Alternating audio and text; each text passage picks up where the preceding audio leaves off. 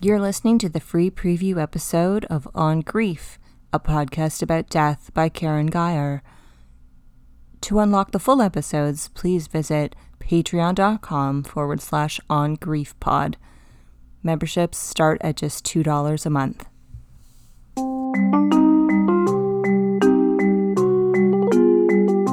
This is On Grief, a podcast about death. Episode 8 Pet Grief.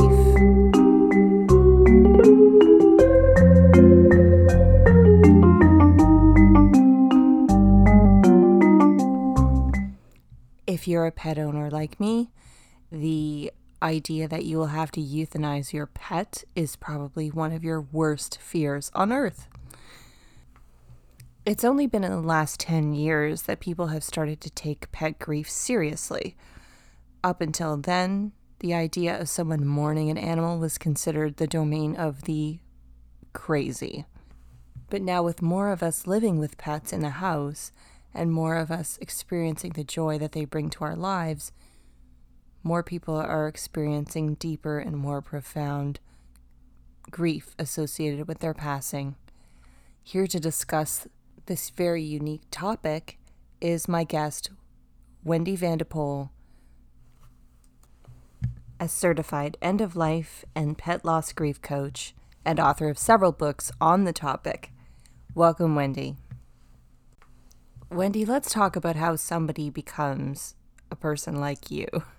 Did you have a pet loss in your own life that started you on this path? Yeah, I actually did. And I mean, it, it's a couple of different actually reasons why. Uh, but it was really the culmination when I lost my dog Marley uh, to a really tragic disease of nasosarcoma.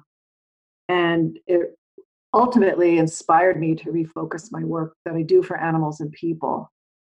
But it also came from the fact that I was 16 years prior to that a massage therapist for humans, horses, and hounds. And people would, by you know, pretty much by default, my ba- my practice was based in pet hospice.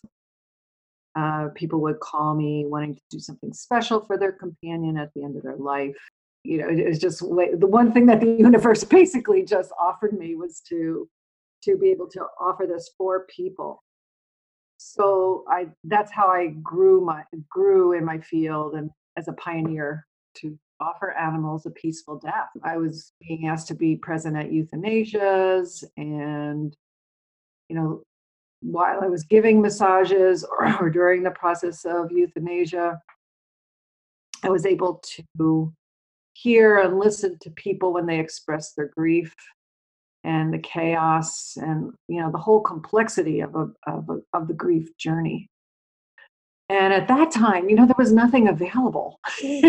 to study you know i could have gone i want i didn't really want to go back to school i already had a master's. And so you know i was it was self-taught basically but when marley was diagnosed that my life was crushed. And that's when i decided to really make this into a business where i could you know help people and became certified as an end of life coach takes an extraordinary person to attend the euthanization of an animal that they have no connection to. I'm not sure if when asked everyone would say yes.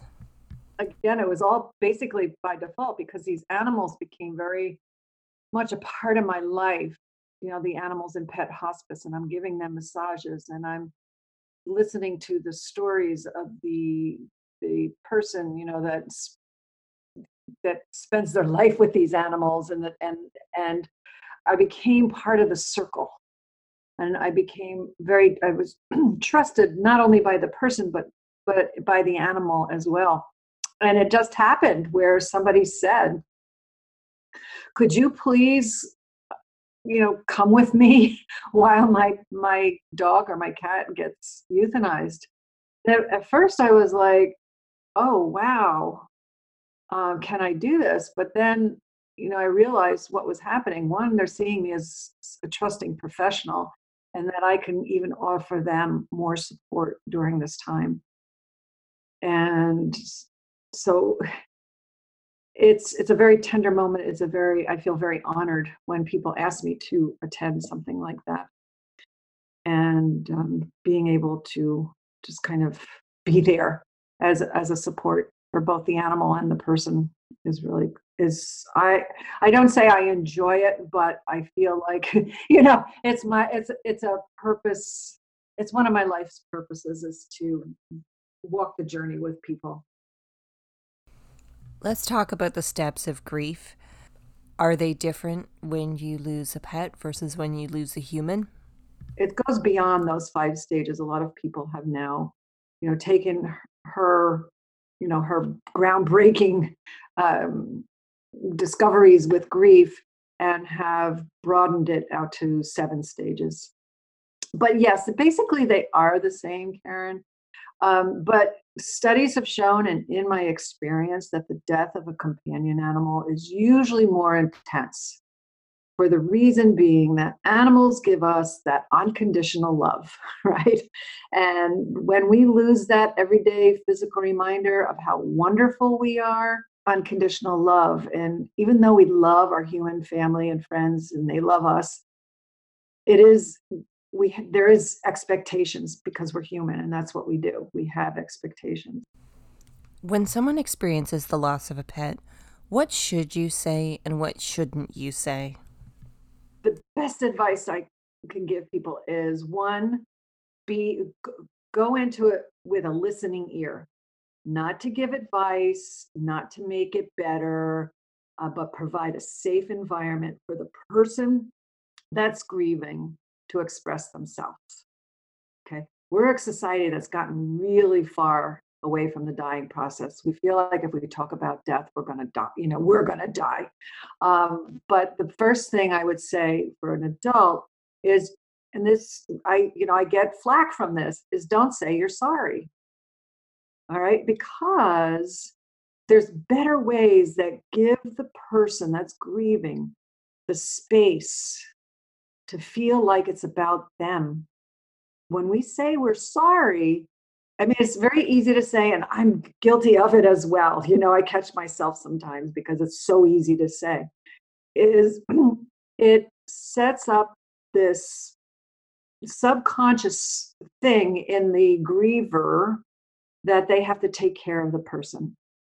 By if you say, I'm sorry, and it sounds kind of weird but it's true because i i see it in like my the people that i train to become pet grief mentors is you know since you know I, I hear this from my clients and you know when people when they get educated and they can change what they say their grieving is so much richer the other thing not to say i mean and what you can say instead of that is I have compassion for what you're going through.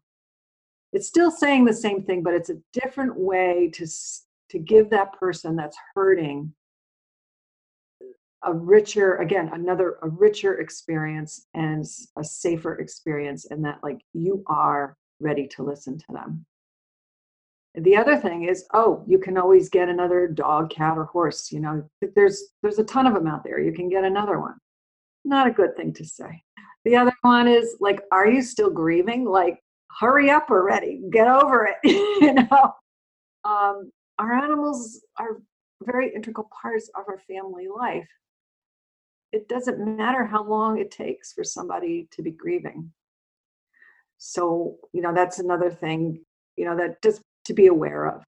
For children, I talk about this a lot in one of my books of on, on healing a child's pet loss grief depending on the age, is I'm all for being as honest as you can with your child.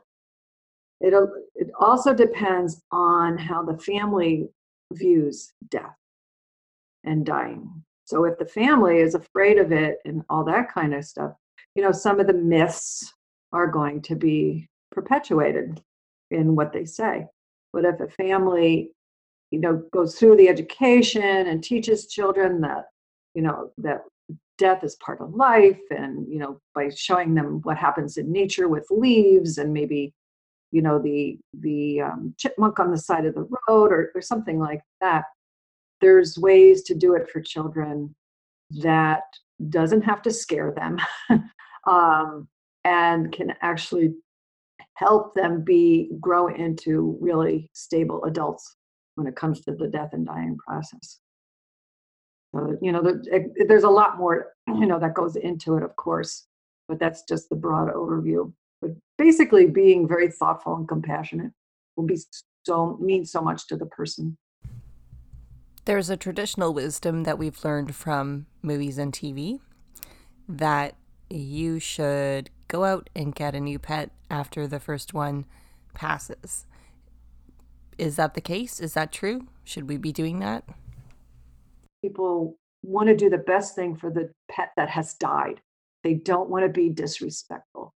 So, will the biggest one of the biggest questions I get is if I get another animal, will my other animal feel okay with that? Is that okay? I, or I feel guilty loving another animal. It all depends on the individual and how the, the family, the person is grieving. Everybody grieves in a different way, as you know. So, opening up their heart to a new companion can be helpful, but it can be take a really long time for somebody else or they may not ever be able to get another animal because the pain of loss is so so intense. It's a personal choice. So what i tell people what i tell my clients and what i talk about in my books is no matter where you are with your grief that action of bringing another animal into your life can trigger feelings of loss that you already thought you had you already dealt with. So i definitely you know tell people this um, when they're considering getting another animal to, is to be aware of that and giving you know tools and how to deal with that. There's no right or wrong time really karen to bring another companion into the into some into your life it seems like if you're experiencing complicated grief that you probably don't want to invite an animal into that situation. Know so that goes right along with what you say for sure you know and i mean my experience for my own loss is after marley died you know that was it was just gruesome you know it was just a horrible horrible death because she was my soul dog and she was in pain and she had cancer and i was like ah. And i started volunteering at the humane society to deal with my grief. And we had a uh, our first plane rescue and there were 29 puppies coming and they needed people to volunteer their vehicles to pick up these puppies from the airport and then bring them to the humane society. My husband and i had no intention of adopting another dog yet. We were still grieving well, here comes this little puppy off the plane. She looks part Samoyed, part golden. I don't know. She was the only fuzzy one that came off the plane. She was like eight weeks old. She was, everybody, she comes off the plane in New England in December. It was so cold. And everybody's going, oh my goodness, look at that dog. So I wa- walked up to her to pick her, you know, grab her to put, to put her in, in the van and we did a heart melt and she gave me a little kiss. And that at that moment and this is what i, I tell people you will know the right moment when that you make that heart connection with that dog or with that cat or with that horse. And addie and i we made a heart connection. She gave me a little kiss. I walked up to my husband. I said she's coming home with us. And she did the same thing to him and you know that that was our for my husband and I that was our right time to bring in to adopt another dog. We weren't even expecting it. But we obviously we were ready to heal. I think about this a lot because I am the owner of a senior dog. What can we do to prepare for this eventuality while our pets are still alive? We can prepare, I believe, and deal with learning what our own concept of death is about, our own death and what we want. it does help. It's not, you know, 100% this is going, you know, you know, you're not going to feel grief. You're not going to experience sadness. You're not going to feel anger. You're not going to be angry. You know, it doesn't mean that you will a person will not feel grief but i do really encourage people to know what their reaction really get to like in our society you know like with the self-help and everything we we you know we we're looking at so many different things like why do we compulsively eat? We want to be healthy well balanced human beings we want to be happy. So this is part of it we're human grief happens. So by knowing what we believe in and what our what we want our deaths to look like can definitely definitely help while the while your animal is still alive. If it's going through pet hospice at the point that's i i highly re- recommend a very solid self-care program for the person. Massage support groups healthy eating finding safe and supportive friends um, all of those things will help the body mind and spirit as as the animal is is reaching the end of their life. What do you recommend people do to get through the initial shock and the initial stages of grief? Guilt is the most common. It's normal and it's surrounding the death of a pet. It's huge. And it's a very tenacious emotion. And it can get in the way of a person's healing. It can be it can be like that mosquito that you can't get you know get to stop biting you or buzzing in your ear. Guilt also surfaces when a person least expects it. So it's just one of the i mean anger's there all those are there but guilt is the biggest. The thing i see when i work with my clients whether in pet hospice or at the end of life or afterlife, whatever, what I see is people lacking self compassion, or maybe not lacking, but struggling to find self compassion for themselves and this emotion. Humans, we beat ourselves up. We love to beat ourselves up for not doing better, and especially not doing better for our animals. To unlock the rest of this episode and to hear more episodes, visit patreon.com forward slash on grief pod.